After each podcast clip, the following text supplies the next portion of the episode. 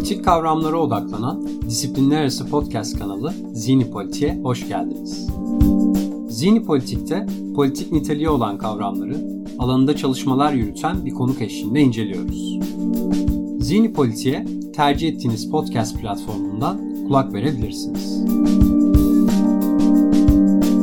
Ekoloji serisinin ikinci bölümünde İstanbul Politikalar Merkezi Mercator araştırmacısı Akgün İlhan ile iklim değişikliğinin en önemli somut etkilerinden biri olan suya erişim krizini konuştuk.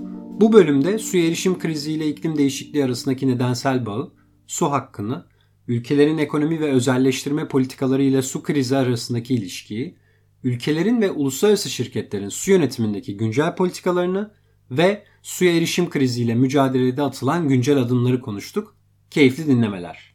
Şimdi iklim değişikliğinin somut etkilerinin hayatın her alanında hissedildiği bir dönemde yaşıyoruz ve aslında ilk etkilerinden biri de akla gelen ilk etkilerinden biri de e, su krizi. Bu iklim değişikliği ile küresel su krizi arasında nasıl bir bağlantı var? Yani neden özellikle bu dönemde e, bu su krizini konuşuyoruz? Belki bu çok bariz bir soru gibi gelebilir ilk başta. Ama yine de arasındaki bağlantıyı netleştirerek başlarsak belki e, sağlıklı bir başlangıç olur diye ilk böyle e, sorayım dedim. Tekrar geldiğiniz için çok teşekkür ederim. Ben teşekkür ederim. Şimdi biz iklim değişikliğini çok çok farklı şekillerde yaşıyoruz. Bunlardan en bilinen şeyi e, dışa vurumu bunun dünya ısınıyor. İklim değişikliği böyle oluşuyor zaten. Buzullar eriyor, denizlerin seviyesi yükseliyor, okyanuslarda asitlenme sorunu yaşanıyor ve daha bir sürü sorun yaşanıyor. Bunları sayabiliriz. Ancak biz kentliler olarak en fazla aşırı yağışlar olduğunda, kuraklık söz konusu olduğunda iklim değişikliğini daha net bir şekilde görüyoruz, yaşıyoruz ve anlıyoruz. Yani iklim değişikliğinin en görünür tezahürü aslında yağış rejimlerindeki bu değişiklikler. Bakıyoruz işte seller, kuraklık, bunların olma sıklığı, şiddeti artıyor. İşte iklim değişikliği tam olarak da bu. Bu durum bizim suya erişimimizi doğrudan etkiliyor. Bizim derken insanlardan bahsediyorum tabii. Mesela 3 ay boyunca yağmur yağmıyor. Sonra bir bakıyorsunuz 3 ayda yağacak miktarda su 3 saat içinde yeryüzüne inmiş. E şimdi biz bu sudan faydalanamıyoruz. Faydalanamadığımız gibi bu su sellere neden oluyor. Can ve mal kayıplarına neden oluyor normalde toprağa değip yeraltı sularını beslemesi gereken su bir bakıyorsunuz kentlerin betonla, asfalt, asfaltla mühürlenmiş su geçirmez yüzeylerinden hızla akıp alt kotlara doğru iniyor veya denize akıyor İstanbul'da olduğu gibi çoğu zaman. Yani barajları beslemiyor. Hatta kanalizasyon sistemlerini bloke ediyor. Atık su arıtma tesislerini e, çalışmaz hale bile getirebiliyor. Ve bazen bakıyorsunuz temiz suyla pis su bir arada yani temiz suyun da kirlenmesine neden oluyor. Veya bakıyorsunuz bunun tam tersinin yaşandığı dönemlerde, kurak dönemlerde yağışlar azalıyor bu sefer. Nüfusu hızla artan bir dünyada yaşıyoruz artık. Yani bunu ben böyle her sunumdan önce bir çek ederim. Dünyanın nüfusu şu anda 7.8 milyarı aşmış durumda. Böyle bir gezegendeyiz. Ve bunun üstüne su artık sadece büyüyen bir nüfusun içme kullanma suyu ihtiyacını karşılayan bir varlık değil. Su aynı zamanda aklınıza gelebilecek her türlü ekonomik faaliyetin, ekonomik ürünün, hizmetin, her sektörün en vazgeçilmez girdisi haline de gelmiş durumda. Dolayısıyla suyun üzerinde bir korkunç bir e, büyüyen bir talep baskısı var. Bu baskının dışında tabii suyun çok ciddi anlamda büyük boyutlarda kullanılması sonucunda da bir kirlilik yükü de var. Bütün bunları bir araya getirdiğinizde her geçen gün e, sularımızın daha kirlendiğini, suya erişimin daha zorlaştığını görüyorsunuz. Böylesine kirlenmiş, böylesine erişimi zorlaşmış suyun içilebilir, kullanılabilir hale gelmesi de tabii çok daha maliyetli bir hal alıyor. Daha zor, daha maliyetli. E, maliyeti artıyorsa suyun, fiyatı da artıyor tabii. Ve suya erişimde zaten yoksullar aleyhinde bir adaletsizlik var. Bu daha da büyüyor yoksul ülkeler ve zengin ülkelere bakıyorsunuz. Aralarında şöyle bir fark var. Yoksul ülkeler de zaten bir hani yeterli miktarda temiz suya erişememe sorunu var ama zengin ülkelerde de böyle bir sorun var. Zengin ülkelerin yoksul kesimleri de yeterli miktarda temiz suya erişemiyor durumda. Yani su krizi dediğimiz şey aslında böyle e, suyun azalması değil. Çoğu zaman böyle düşünüyor ama mesele bu değil. Çünkü biliyorsunuz dünyanın etrafında 1.4 milyar kilometre küplük bir su var. Bu sürekli dünya etrafında dönen bir su, sabit miktarda su sürekli döngü halinde. Bu su döngüsünün hatırına aslında yaşam devam ediyor. Su dönemezse yaşam da yok. Yoktan var olan veya vardan yok olan bir sudan bahsetmiyoruz. Yani su krizi dediğimiz mesele bu suyun kirlenmesi, bu suya erişimin azalması, kısıtlanması. Bunun nedenleri tabii başta iklim değişikliği olmak üzere hem aşırı kentleşme, bizim İstanbul'da yaşadığımız gibi hem yanlış arazi kullanımı pratikleri. Bakıyorsunuz her taraf beton olmuş. Her taraf asfalt olmuş. Çok az yeşil alan kalmış. E, bakıyorsunuz yoksulluk. Yoksulluk da tabii ekonomik olarak suya erişimi kısıtlıyor. Su krizi dediğimiz şey bunların bütünü yani. İklim değişikliği dediğimiz şey aynı zamanda aslında bir tekrar olacak bu ama su döngüsünü sekteye uğratan bir şey.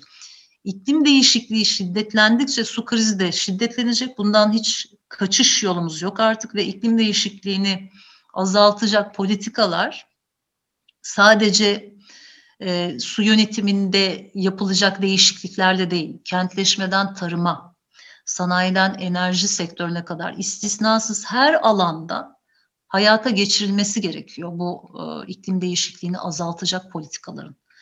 Yani bunları yapmadığımız sürece su krizini çözmekten bahsetmeye başlayamayız bile biz. Kendimizi kandırırız. Yani sadece iklim değişikliğiyle uyumlu su yönetimiyle biz su krizinin içinden çıkamayız. Sürekli kötüye giden bir duruma yani iklim değişikliğine biz ne kadar süre uyum sağlayabiliriz bunu bir düşünmemiz lazım.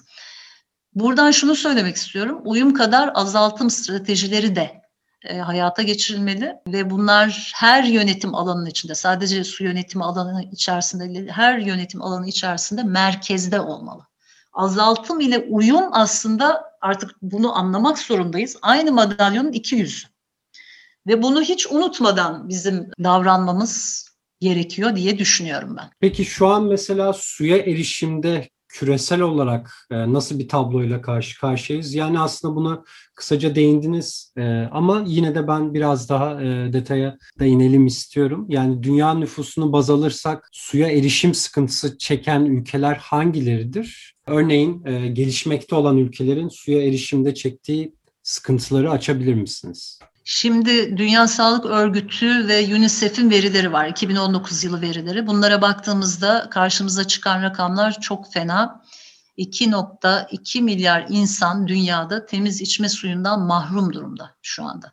Bir hatırlatma yapalım tekrar. Dünyanın nüfusu 7.8 milyar. Bunun 2.2 milyarı temiz içme suyundan mahrum. Bu ne demek? Dünya nüfusunun üçte birinden biraz daha azı içme suyundan yoksun. Başka bir şey, suyu sadece biz içmek için biliyorsunuz kullanmıyoruz. Aynı zamanda kullanma amaçlı dediğimiz içme kullanma suyu diye baktığımızda hijyen için de kullanıyoruz. 4.2 milyar insan da bu e, güvenilir hıfzıza hizmetlerinden faydalanamıyor. Böyle bir şey yok. Kanalizasyon sistemi yok, tuvalet yok. İşte doğru düzgün bir su temini sistemi yok. İnsanlar musluklarını açıp da evlerinde ellerini yıkayacak durumda değiller. E, 4.2 milyar ne demek? Yine dünya nüfusu, e, nüfusunun yarısından fazlasının bu durumda olması gerek e, demek. Hele böyle Covid-19 gibi salgın hastalıklar döneminde hijyen, hijyen için suyun ne kadar önemli olduğunu da hatırlayalım. Yani dünyanın e, suya erişimi gerçekten çok kısıtlı. E, şimdi bu tabii şey demek aynı zamanda insanın en temel yaşam hakkından mahrum olması anlamına geliyor. Bu su hakkı dediğimiz, suya erişim hakkı dediğimiz yaşam hakkından dünya nüfusunun önemli bir kısmı mahrum anlamına geliyor. Şimdi biraz böyle su hakkı ne demek ondan da bahsetmek lazım bence. Aslında bir insanın içmek, yemek pişirme ve kişisel hijyen, temizlenme, ev temizliği gibi temel ihtiyaçlar için kullandığı su. Günlük miktar olarak bunu Fiziki sınırlarını da belirlemişler bunun. 50 litre ile 100 litre arasında diyorlar. Kişi başına düşen günlük su kullanımı bu kadar olmalı. Bu haktır yani bu kadar kısmı haktır. Ha bunun üzerindeki kullanım hak değildir. Çünkü israfa girer. Çünkü her hakta olduğu gibi bir hakkın sınırları vardır. Bu suyun tabii miktarı kadar, kişi başına düşen miktarı kadar e, ne şekilde hangi yollarla temin edildiği de önemli. Şimdi bizim ülkemizde böyle bir sorun yok pek çok yerde. Çünkü şebeke suyumuz var. Evimizde musluğumuzu açtığımızda şarıl şarıl suyumuz akıyor ama e, pek çok ülkede, yoksul ülkede doğru düzgün bir su altyapısı olmadığı için insanlar e, belli kaynaklardan, çeşmelerden veya işte e, başka yapılardan e, evlerinin dışında bir lokasyondan su taşımak zorunda kalabiliyor. O yüzden e, şöyle bir sınır belirlenmiş. Suyun kaynağından en fazla bir kilometre mesafede olması gerekiyor kişinin yaşadığı yerin. Ve o suyu taşımak için yani gidip gelme anlamında diyorum taşıma derken en fazla bir e, yarım saati alması gerekiyor. Yarım saati aşıyorsa bir kilometre mesafeden daha uzaktaysa su kaynağı o zaman o insanın su hakkına sahip olduğunu söyleyemeyiz. Yani oldukça kısıtlı bir su hakkına sahip diyebiliriz ya da. Düşünmediğimiz ama aslında düşünmesi gereken suyun fiyatı. Şimdi bu insan e, evinin içerisinde musluğu olabilir, musluğun açtığında su akı, akıyor olabilir ama su faturasını ödemediğinde suyu kesiliyorsa, ödeyemeyecek durumdaysa o zaman bu kişinin suya ekonomik erişimi de e, kısıtlı demektir. Yani bunu da yine böyle belirlemişler. Birleşmiş Milletler şey diyor, eğer bir kişinin gelirinin yüzde üçü ve, da, e, ve daha azı e, su faturasına gidiyorsa, su e, masrafına gidiyorsa o zaman bu kişinin su hakkı vardır. Ama bu yüzde üçü geçiyorsa o zaman su hakkından bahsedemeyiz diyor. Bu da çok önemli. Özellikle Türkiye gibi su altyapılarının olduğu ama e, suyun e, hızlı bir şekilde pahalandığı ülkeler için mesela ekonomik erişim de çok önemli. E şimdi su hakkı aslında 2010 yılında Birleşmiş Milletler tarafından kabul edilmiş bir hak ve milenyum kalkınma amaçları arasında var, 2030 sürdürülebilir kalkınma amaçları arasında var. Ee, ve şey deniliyor işte 10 sene içerisinde aslında 9 diyelim şuna. Çünkü 2030'da burada 9 sene kaldı. 9 sene içerisinde dünyadaki herkesin temiz suya erişiminin sağlanması hedefleniyor. Ama bu mevcut şartlara baktığımızda hiç böyle bir şey görmüyorum ben. Mümkün görünmüyor. Halbuki bunu gerçekleştirmek için böyle hani olağanüstü teknolojilere gerek yok. Maliyeti düşük teknolojilerle de bunu yapabiliriz. Hatta e, yazdığım, Mayıs ayında yazdığım bir e, politika notu vardı. Su krizi ve Covid-19 kriziyle ilgili. Orada da yaptığım araştırmada şunu gördüm ki 114 milyarla yılda harcanacak 114 milyar dolar ile aslında dünyanın suya erişim meselesi çözülebiliyor. Şimdi e, dinleyicilerimiz şey diyebilirler ya çok büyük miktarda bir paraymış bu. Ama aslında o kadar değil. E, ben bunu şeyle kıyaslamak istedim. NATO ülkelerinin 2019 yılı askeri bütçesiyle kıyaslamak istedim ve gördüm ki suyun yani suya erişimin evrensel olarak sağlanması için gereken e, yatırımların maliyeti aslında NATO ülkelerinin askeri bütçelerinin, yıllık askeri bütçelerinin sadece yüzde altısına denk geliyor. Yani aslında silahlanmaya ayrılan bütçeyi biz onun küçücük bir kısmıyla bile dünyadaki herkesi su hakkına kavuşturabiliriz. Yeter ki buna niyet edelim. E, bu biraz böyle niyet meselesi e, olduğunu düşünüyorum.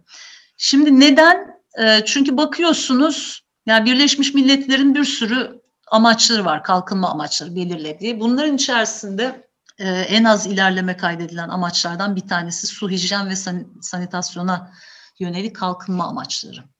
Bunun sebepleri nelerdir bir düşünmek lazım.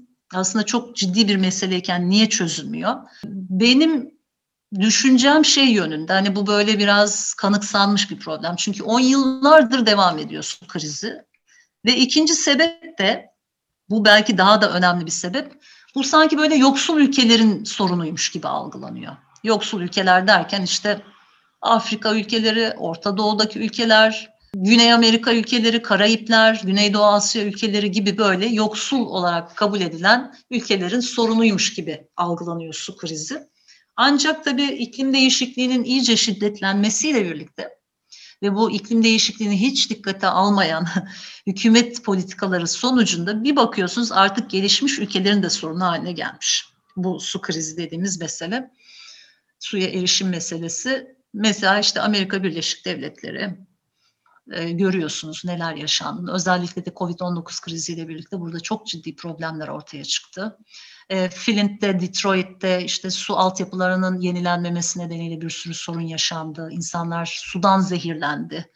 e, Covid sırasında, Covid-19 sırasında su kesintileri durdurulmadı falan gibi böyle pek çok şey söyleyebiliriz. Avustralya, Avustralya'da çok ciddi bir iklim krizinden e, yani iklim değişikliğinden etkilendiği için ciddi bir su krizi yaşanıyor. Büyük Britanya'da bile bakın İngiltere çok yağışlı bir yer gibi görünüyor ama orada da ciddi sorunlar var. Japonya'da, İspanya'da daha pek çok gelişmiş ülkede artık biz de buna dahiliz tabii. Türkiye'de de artık su krizi en önemli sorunlardan birisi haline gelmekte. Yani artık şey denilebilir belki söz konusu su krizi olduğunda iklim değişikliğiyle birlikte artık gelişmiş ülkelerle gelişmekte olan ülkeler arasında su krizi anlamında çok büyük farklar kalmadı. Hızla krizler birbirine yaklaşıyor diyebiliriz.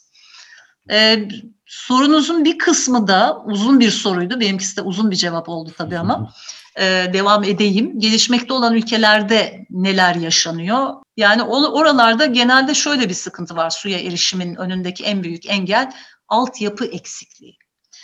Altyapıları yapmak için ciddi yatırımlar gerekiyor. Yoksul ülkeler e, bu konuda çok fazla yani çok büyük bütçeler ayıramıyorlar e, ve dolayısıyla altyapı eksikliğinden kaynaklanan e, bir sürü sorun yaşanıyor. İşte salgın hastalıkların büyümesi, e, yoksulluğun artması gibi.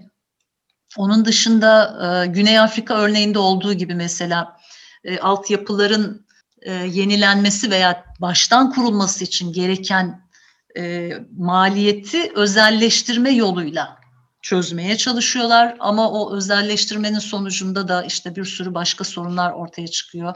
Çünkü özel şirketler masraflarını kısmak için e, genelde bu yapmaları gereken altyapı, e, altyapı yatırımlarını e, daha ucuza getirmeye çalışıyorlar veya işte e, ön ödemeli su sayaçları gibi uygulamaları devreye sokarak aslında hani var olan ayrımcılığı büyütüyorlar. Veya Hindistan gibi ülkelere bakıyorsunuz iklim değişikliğiyle artan bir kırılganlık zaten var. Mesela birkaç ay önce hem Hindistan'ı hem de Bangladeş'i etkileyen Amphan siklonu nedeniyle yaklaşık 4.2 milyon insan tahliye edilmişti. Bu insanlar tabii kamplara yerleştirildi. Bunlar Covid-19'u e, Covid-19 kriziyle mücadele için gereken o sosyal mesafe şartlarına uyamadılar, uygun yerleştirilemediler en başta su olmak üzere pek çok temel ihtiyaçlar karşılanmadı ve dolayısıyla bu insanlar hem e, yerlerinden yurtlarından oldukları için iklim krizi nedeniyle hem yoksullaştılar hem de salgın hastalıklara karşı daha açık hale geldiler.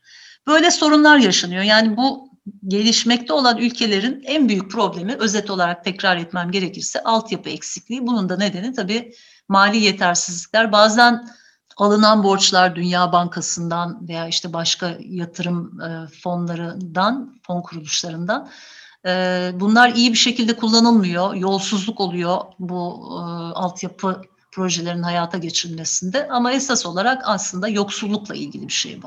Güney Afrika örneğini verdiniz. Gene bu Mayıs 2020'de yayınlanan e, politika notunda da veriyorsunuz belki ekonomi politikalarının genel olarak hem Güney Afrika hem diğer ülkelerden de bahsedebiliriz. E, bu suya erişimi, bu özelleştirme politikaları suya erişimi nasıl etkiliyor? Evet, çok güzel bir soru. Çok ciddi oranda etkiliyor. Yani Güney Afrika örneğinden başlarsak Türkiye'den e, çok böyle bir örnek veremeyiz. Çünkü e, Türkiye'de özelleştirme sadece Antalya'da bir kez denendi. Su hizmetlerinin özelleştirilmesi onda da çok ciddi sorunlar ortaya çıkınca bir daha bunun adı bile anılmadı.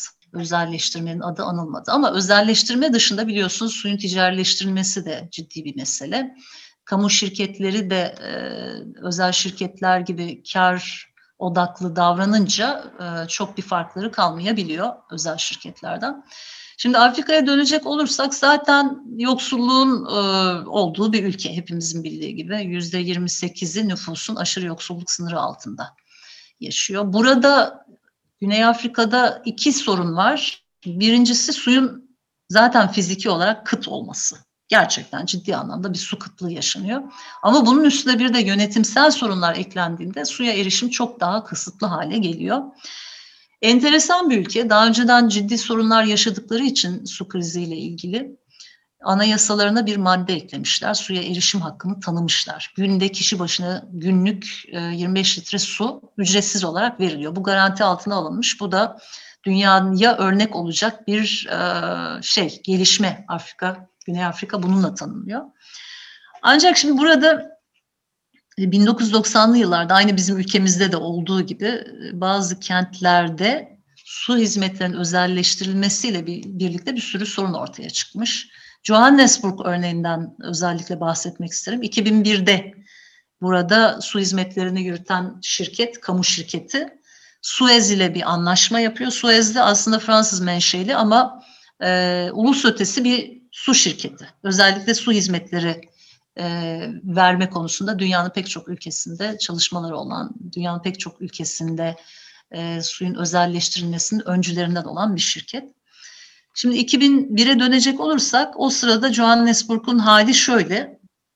Şehrin neredeyse üçte biri şebeke suyundan yoksun. Barakalarda, gece kondularda yaşayan insanlar. Dolayısıyla e, su hizmetlerini verme konusunda bir anlaşma yapıldığında Johannesburg'da şirket altyapıyı da sağlamakla, kurmakla görevlendiriliyor. Bu görevi üstüne alıyor. Bunu yaparken de ilk yaptığı uygulama ön ödemeli su sayaçları uygulaması oluyor. Şimdi bu ne demek? Bizim de ülkemizde var. Önce suyun parasını ödüyorsunuz. Aynı böyle İstanbullular bunu daha iyi anlar. Akbil dediğimiz hani önce 20 e, liralık işte bir e, ulaşım parası ödüyorsunuz. Pek çok e, ortamda kullanabileceğiniz metroda işte vapurda. Ondan sonra onu kullanabiliyorsunuz. Yani önce ödüyorsunuz sonra kullanıyorsunuz. Suda da var bizde zaten su sayaçları, ön ödemeli su sayaçları Ankara'da bir dönem e, mecbur bile tutulmuştu hatta. E, İstanbul'da şimdi isteyen abone önceden ödeyip hani doğalgaz kartı kullanır gibi önceden ödeyip hani bittiğinde de işte tekrar kartını yenile, yenileyebiliyor. Şimdi bunda ne var diyebilirsiniz ama burası Johannesburg, Afrika, Güney Afrika'nın bir kenti, önemli kentlerinden bir tanesi. Burada insanlar önceden ödeyip sonradan su kullanacak ekonomik e, güce sahip değil pek çok yerde. Ama mecbur kılınıyorlar. Suez denilen şirket bu altyapı çalışmalarını yeterince yapmıyor. Çünkü e, bu masraf demek, masraftan kaçınıyorlar ve bir bakıyorsunuz iki sene içerisinde su fiyatları altı katına çıkmış ve borçtan dolayı suyu kesilen insanların da sayısı sürekli artmış. 20 bin kişiyi bulmuş, 20 bin aboneyi. Suyu kesilenlere yeni bir öde e, önce öde sonra kullan su sayaçlarını kabul edip etmeyecekleri soruluyor ve diyorlar ki maliyetini yani bu sayacın maliyetini ödeme şartıyla sularınızı geri açabiliriz diyorlar. Suyu kesilenlere bunu yapıyorlar. Kentin ekonomik durumu iyi olan semtlerinde de yine e, eskiden olduğu gibi kullan sonra öde sayaçlarına devam edilmiş. Yani bakınız burada çok enteresan bir şey var. Bu suyun fiyatını ödeyemeyeceklerini düşündükleri insanlara önce öde ondan sonra kullan. Yani ön ödemeli su sayaçlarını mecbur tutmuşlar ama ekonomik durumu iyi olanlara böyle bir şeyi zorlamamışlar. Yani böylece hani herkesin su faturalarını ödemesini garanti altına almaya çalışma, çalışmışlar. Zaten Güney Afrika bu hani ayrımcılığın, ırkçılığın dünya çapında bilindiği bir ülke.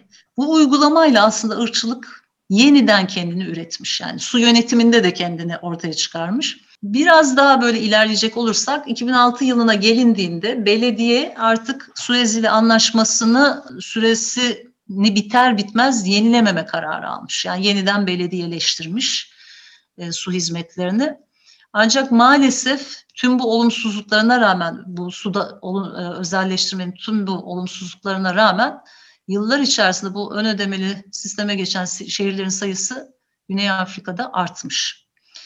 E, bir de dinleyicilerimiz özellikle bu Cape Town'da yaşanan 2018 kuraklığını bilirler. Burada da işte e, su kaynaklarının sıfırlanmaması için, yani barajlardaki su seviyesinin sıfırlanmaması için günde 25 litre su limiti uygulaması da yapılmıştı. Yani kota uygulaması. Yani burada da yine herkes için geçerli olmayan bir sistem. Bu yoksulların e, bu 25 litrenin altında su kullanmaya çalışması söz konusu olurken işte zengin kesim yine bir yolunu bulup daha fazla su e, kullanmayı yolunu bulmuş. O nedenle hani bu altyapı eksikliği işte sonra yoksulların daha da yoksullaşması e, susuzlukla birlikte insanların hastalıklara, salgınlara karşı daha açık hale gelmesi gibi pek çok meseleyi e, su krizi büyütüyor. Zaten var olan bir mesele. Covid-19 gibi krizler de bunu büyütüyor. E, ama genel olarak diyebiliriz ki özelleştirme veya işte ticarileştirme büyük bir mesele. Çünkü suyun fiyatı arttıkça ona erişim azalıyor. Şöyle azalıyor, onu biraz açmak lazım. Ee, insanların tabii belli miktarda günlük bir su tüketimi yapması lazım. Bu hani e, bir elastikiyeti olan bir şey değil aslında. Günde en az atıyorum işte 20 litre suyu kullanabilmeniz lazım ki e, hayatınızda devam edebilirsiniz. Dolayısıyla sudan kesintiyi belli bir noktaya kadar yapabiliyorsunuz ve mecburen o parayı ödüyorsunuz. Su faturasını. Bizim ülkemizde su e, pek çok kentte maalesef artık içilmediği için bir de ambalajlı suya, içme suyuna ayrı para ödüyorsunuz. E şimdi bunlardan kısamadığınız için ne yapıyorsunuz? Bütçenizin başka kalemlerinden kısmak zorunda kalıyorsunuz. Bu bir yoksullaşma demek aslında. Bunun da altının çizilmesi lazım. E, bu bence pek çok ülkede artık böyle. Türkiye'de buna dahil. Su fiyatları arttıkça, iklim kriziyle suya erişim e, zorlaştıkça, daha maliyetli hale geldikçe e, maalesef suyun fiyatı daha da artacak. Suyu temizlemek e, daha da maliyetli bir hale gelecek ve bu fiyatlara yansıyacak elbette. Dolayısıyla insanlar belli bir e, yoksullaşmayı yaşayacak. Yani sadece su fiyatlarından bahsediyorum. Tabii pek çok alanda e, her türlü hizmetin aslında pahalanması söz konusu. Hepsi bir arada ele alındığında daha da büyük krizler bizi bekliyor denilebilir. Peki biraz da e, güncele yani şu yaşadığımız pandemi dönemine e, gelecek olursak bu dönemde özellikle e, hem iklimle hem çevreyle ilgili çok daha fazla araştırma yapıldığını ve çok daha fazla bu konuların konuşulduğunu gözlemliyoruz. Bu e, suya erişimin kısıtlı olması, COVID-19 ve diğer salgın hastalıklarla mücadeleyi nasıl etkiliyor? Yani şöyle bir şey var, temiz ve yeterli miktarda ve sürekli akan kesintisi suya erişim çok önemli. Covid-19 gibi salgın hastalıklarla mücadelede bu elzem bir şey. Bakın tekrar ediyorum, temiz olacak su, yeterli miktarda olacak ve sürekli akıyor olacak. Yani kesintisiz su dediğimiz. Bu da ne demek? Aslında insanların musluktan akan suya erişimin olması gerekiyor. Çünkü biz suyu hem hijyeni sağlamada kullanıyoruz hem de yeterince su içmemiz gerekiyor. Yeterince temiz su içtiğimizde vücudumuzun sistemlerinin iyi işlemesi sağlanıyor. Yani bu vücut sistemlerinin iyi işlemesi için düzenli su tüketimi, düzenli temiz su tüketimi şart. Bu nedenle yoksulların da suya erişiminin sağlanması gerekiyor. İstanbul'da son dönemde pek çok tarihi çeşme, tarihi Osmanlı çeşmesi restore edildi ve sadece bir makyaj olarak değil, bir e, turistik estetik bir obje olarak restore edilmedi. Bunların içerisinden şebeke suyu akıtılmaya başlandı. Bu çok önemli bir çalışma. 70 küsur çeşmenin restorasyonu ve su akıtılması, şebeke sistemine bağlanması işlemi tamamlandı ve bu sokak çeşmelerinden artık su akıyor. 10 yıllardır akmıyordu ve bu çok önemli bir meseleydi. Çünkü yolda susuz kalsanız cebinizde para olmasa Nereden su içeceksiniz? Hiçbir yer yok. Yani gideceğiniz her yerde size ambalajlı suyu satacaklar. Dolayısıyla bence çok önemli bir gelişme. Sadece su içmekten bahsetmeyeceğiz tabii. Özellikle bu pandemi döneminde kamu çalışanları, sokakta çalışmak zorunda kalan kamu çalışanları için bir hijyen meselesi de var. Ellerini yüzlerini yıkayabilecekleri sokak çeşmelerinin açılması bence çok önemliydi. O nedenle sokak çeşmeleri suya erişimi önemli ölçüde sağladığı için hani para ödemeden suyu alabileceğiniz, suya erişebileceğiniz e, araçlar oldukları için çok önemli. İstanbul bence öncü bir çalışma yaptı. Diğer kentlerde neler oldu bilmiyorum. Çünkü biz sokak çeşmelerimizi 1990'lı 2000'li yıllarda falan kaybettik zaten. Onlar sadece birer süs objesine dönüştü. İçlerinden su akmaz oldu. Bunun olmadığı, sokak çeşmesinin olmadığı yerlerde de sebiller kurulması gerekiyor. Bence o yüzden hani bu salgın hastalıklarla mücadelede sebiller de çok önemli. Ama hepsinden daha önemlisi su kesintilerinin durdurulması şart. Çünkü bizim ülkemizde de pek çok ülkede de yoksul kesim su faturasını ödeyemediğinde suyu kesiliyor belli bir süre sonra. E şimdi Covid-19 döneminde suyunun kesilmesi bir insanın aslında hastalıklara tamamen açık hale gelmesi, kırılgan hale gelmesi anlamına geliyor. Su kesintilerinin e, durdurulması, en azından pandemi sürecinde durdurulması için pek çok kent hamlede bulundu. Hem de çok kısa bir süre içerisinde yaptılar bunu. O yüzden ben çok olumlu buluyorum. Ancak tabii şey sorunu var. E, pandemiden sonra ne olacak? Bu insanların borçları durduruldu. Borçları belli bir tarihe ertelendi ama e, sonrası ne olacak? Orası tabii e, büyük bir soru işareti diye düşünüyorum. Bir de hatırlarsanız hala da zaten uygulanan bir e, sistem bu. Baktığınız zaman Türkiye'de İstanbul'un başlattığı bir askıda fatura denilen bir uygulama başlatılmıştı. Askıda faturada da aslında bu İBB'nin geliştirdiği bir mali kaynak e, yaratmak için geliştirdiği bir yöntem. Burada kişi eğer ekonomik durumu müsaade ediyorsa belediye tarafından onaylanmış ihtiyaç sahiplerinin su ve doğalgaz faturalarını online bir sistem üzerinden ödüyor. E, şimdiye kadar e, büyük yani milyonlarca lira para toplandı ve bunlar su ve doğalgaz faturası ödemesi için kullanıldı. O nedenle ben çok önemli buluyorum bunu. Yani bu bir dayanışma şeyi aynı zamanda aracı oldu. Ee, çünkü İBB'nin kaynakları çok sınırlıydı. İSKİ'nin de aynı şekilde İstanbul Su ve Kanalizasyon İdaresi'nin de aynı zamanda çok kısıtlı bir bütçesi olduğu için bu noktada önemli bir ekonomik araç olarak, bir dayanışma aracı olarak e, ortaya çıkarıldığını, geliştirildiğini düşünüyorum. Sonra tabii başka şehirler de bunu yapmaya başladılar. İşte Adana, Antalya, Aydın, İzmir, İzmit, Mersin gibi şehirlerde bu sistemi uygulamaya başladılar. Bu tip sistemlerin hayata geçirilmesi lazım ama yine dediğim gibi yani bu krizden sonra ne olacak? Pandemi bittikten sonra ne olacak? Bu insanlar o büyük borçlarla baş başa kalacaklar. O nedenle bu su kesintilerinin durdurulmasının hani belli bir miktara kadar olan suyun ücretsiz verilmesi, o miktarda nedir? İnsan hakkı olan miktarı. Mesela minimum olarak alırsak 50 litre, günde 50 litre suyun insanlara ücretsiz olarak veriliyor olması lazım. Bunun üzerindeki kullanımın e, yüksek bir tarifeden e, fiyatlandırılması lazım ki hani insanlar su hakkı su hakkı gasp edilmeden e, aynı zamanda bu insanlar hani su tasarrufuna da yönlendirilsin. Çünkü o kotayı aşmamak için insanlar su tasarrufu yapacaktır.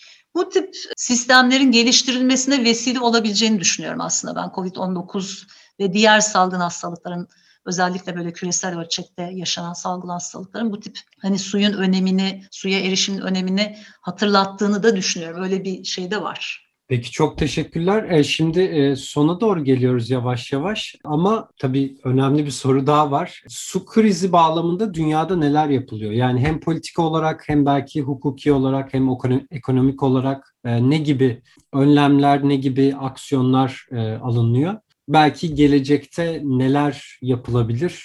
Buna da değinebilirsiniz isterseniz. Evet, bu da çok önemli bir soru. Aslında çok fazla şey yapılıyor. Çok Dediğim gibi Türkiye'den örnekler var, verdim bir önceki soruda. Türkiye'de yapılanlar işte bu o, su faturalarının ödemesinin geciktirilmesi gibi bu tip şeyler yapılıyor ama esas baktığınızda Covid-19'un finansal etkisi gelirlerde büyük düşüşler, işte artan maliyetlerle dünyanın dört bir yanında kamusal su yönetimi kuruluşları için yıkıcı oldu baktığınızda. Henüz kapsamlı küresel rakamlar yok bununla ilgili, yapılmış çalışmalar yok. Ancak Haziran 2020'de toplanan bir takım veriler var. Onlar üzerinden biraz size bilgi vermek isterim. Baktığımızda şunu görüyoruz. Birçok hizmet kuruluşunda sadece suda değil, su yönetiminde değil, tahsilat oranlarında yüzde 40 düşüş yaşanmış. Yani tahsilat oranları neredeyse yarı yarıya azalmış. Şimdi bu ne demek? Bunun sebebini söyleyelim ondan sonra bu ne demek onu düşünelim. Bunun sebebi beklenmeyen maliyetler ortaya çıktı tabii ki de. Ee, bir de tabii insanların ödeme gücü de düştü. Bu şu anlama geliyor. Mesela biz kendimizi e, şey, İstanbul örneğinde düşünecek olursak İSKİ'ye, İSKİ'nin tahsilat oranının yüzde 40 düştüğünü düşünün. Bu ne demektir? Gelirlerinde azalma oldu demektir ve yürütmek zorunda olduğu hizmetlerinin aksamasına neden olabilir. Belki ilk bir ayın sonunda olmaz ama e, orta vadede kesinlikle bu hizmetlerde bir e, sıkıntı yaşanmaya başlanır. Yani bunu engellemek için İSKİ'nin yaptığı o dayanışma amaçlı askıda fatura uygulaması güzel bir uygulama ve işe de yaradı. Ancak bu dünyanın her yerinde yapılmış bir şey değil. Türkiye'den bir örnek bu.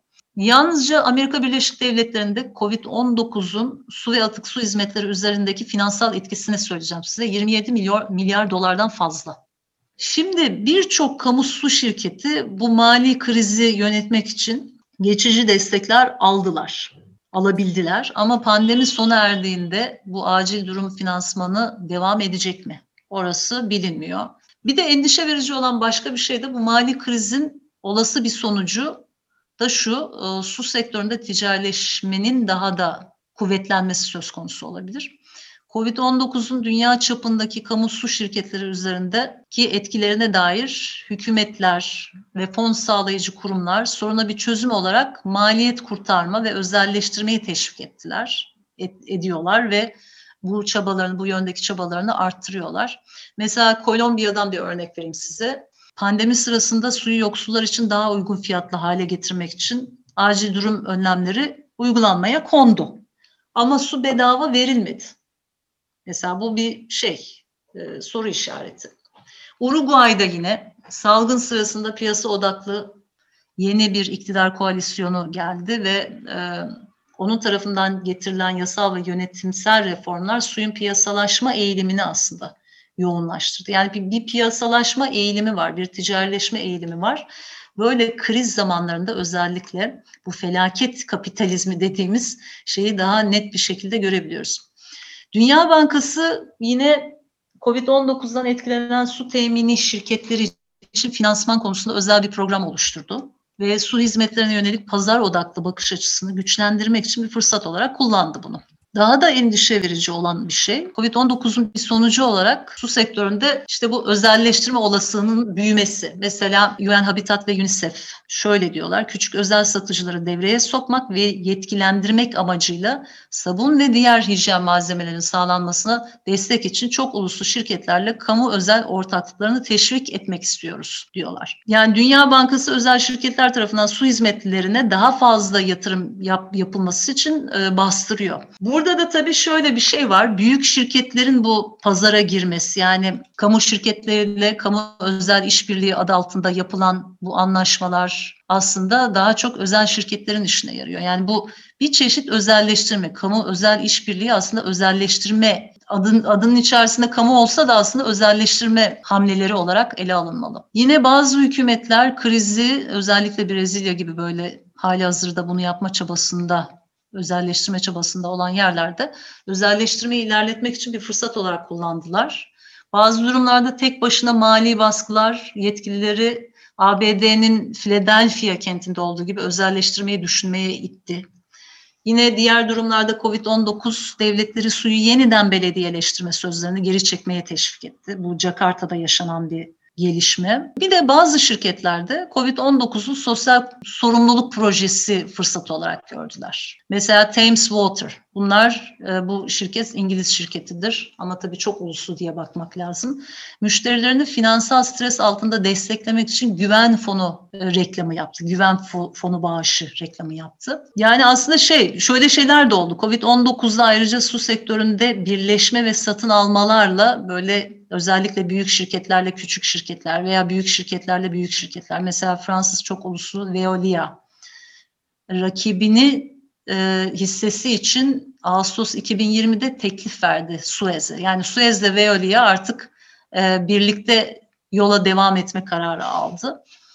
Büyük bir hissesini aldı yani en azından. E, bunlar tabii çok endişe verici şeyler. Çünkü hani su baronlarının tabiri caizse daha da güçlendiği bir ortam ortaya çıkmış oluyor. Biraz bu hani bu Covid-19 krizi döneminde özel sektörün ve onların devlet içerisindeki destek, destekçilerinin daha böyle saldırgan bir şekilde bu neoliberal ilişkileri normalleştirmeye çalıştıklarını görüyoruz. Ancak tabii tersini de görüyoruz. Yani bütün böyle karanlık bir tablo çizmeyelim. E, pek çok ülkede de hükümetler, sendikalar, STK'lar özelleştirmeye karşı e, savaşmaya devam ederken aynı zamanda daha ilerici kamu su hizmetlerini de e, oluşturmaya çalışıyor, geliştirmeye çalışıyor. Yani kriz aynı zamanda demokratikleşme ve eşitlikçi su hizmetleri için de olanaklar açıyor.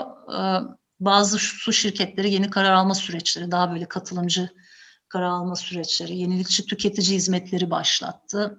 Halk eğitimine yönelik kampanyalar geliştiriliyor. Böylece o bölgenin sakinlerine su ve sanitasyon sistemlerinin güvenirliği konusunda e, bilgi veriliyor ki hani e, halkın nezdinde kaygı hafifletilsin. Yine kamusal su temin edici şirketler bu acil durum eylemlerini hızlı ve yetkin bir şekilde geliştirip uygulayabiliyorlar. Yani bu olumlu performansları bu şirketlerin özelleştirme baskılarını azaltmaya yardımcı olabilir diye düşünüyorum. Çünkü tersi yönde bir e, sistemin de gayet güzel işleyebildiğini gösteriyorlar. Ama tabii gidecek çok uzun bir yol var. Ve dünyanın dört bir yanındaki kamusu şirketleri şeffaf, hesap verebilir ve kamu odaklı karar vermek zorundalar. Bunu yapmak zorundalar. Bence şey, baktığımız zaman hani bu yaşadığımız dönem Covid-19 bir afet kapitalizmine mi yol açacak yoksa hani kamusal su yönetimi daha da mı güçlendirecek? Bu bizim elimizde. Bu sorunun cevabını biz e, zaman içerisinde vereceğiz diye düşünüyorum. Umarım ikincisi yönünde olur. Yani kamusal su yönetimi güçlendirilmesi için bir fırsat olarak kullanabilirsek su krizini çözebiliriz. Aksi takdirde su krizini o krizi yaratan aktörlerin eline teslim etmiş olacağız. Bundan da e, hiç kimse yani çok az, çok küçük bir kesim e, faydalanacak. Dünyanın büyük bir kesimi bundan zarar görecek diye düşünüyorum ben. Sanırım en kilit soru bu zaten. Hani suya erişim politikaları, suya su politikaları e, acaba bu salgından sonra hani özel sektörü mü güçlendirecek yoksa kamusal politikaları mı? Be- pek çok alanda zaten e, buna bu sorunun sorulduğuna şahit olabi- olabiliyoruz. Suda da sanırım durum benzer. Evet, aynen dediğiniz gibi. E, bu mücadele bitmiş değil, daha yeni başlıyor ve hani kamu elinde, kamu eliyle yönetilmesi gereken bir varlık su şeyi unutmayalım. Biz her şeyden daha çok suyuz. Bedenlerimizin yüzde altmışı su. Su her yerde, atmosferde, toprakta, yeraltı sularında, yüzey sularında, bedenlerimizde. Dolayısıyla onu nasıl yönettiğimiz çok önemli. Hani e, kendimizi savunuyoruz, kendimizi temiz tutmaya çalışıyoruz, kendimizi korumaya çalışıyoruz. Bunun için de kamunun merkezde olduğu bir yönetim biçimi olması lazım özel sektöre bırakılmayacak kadar önemli bir mesele bu. Çok teşekkürler katıldığınız için. Ben teşekkür ederim. Ne demek?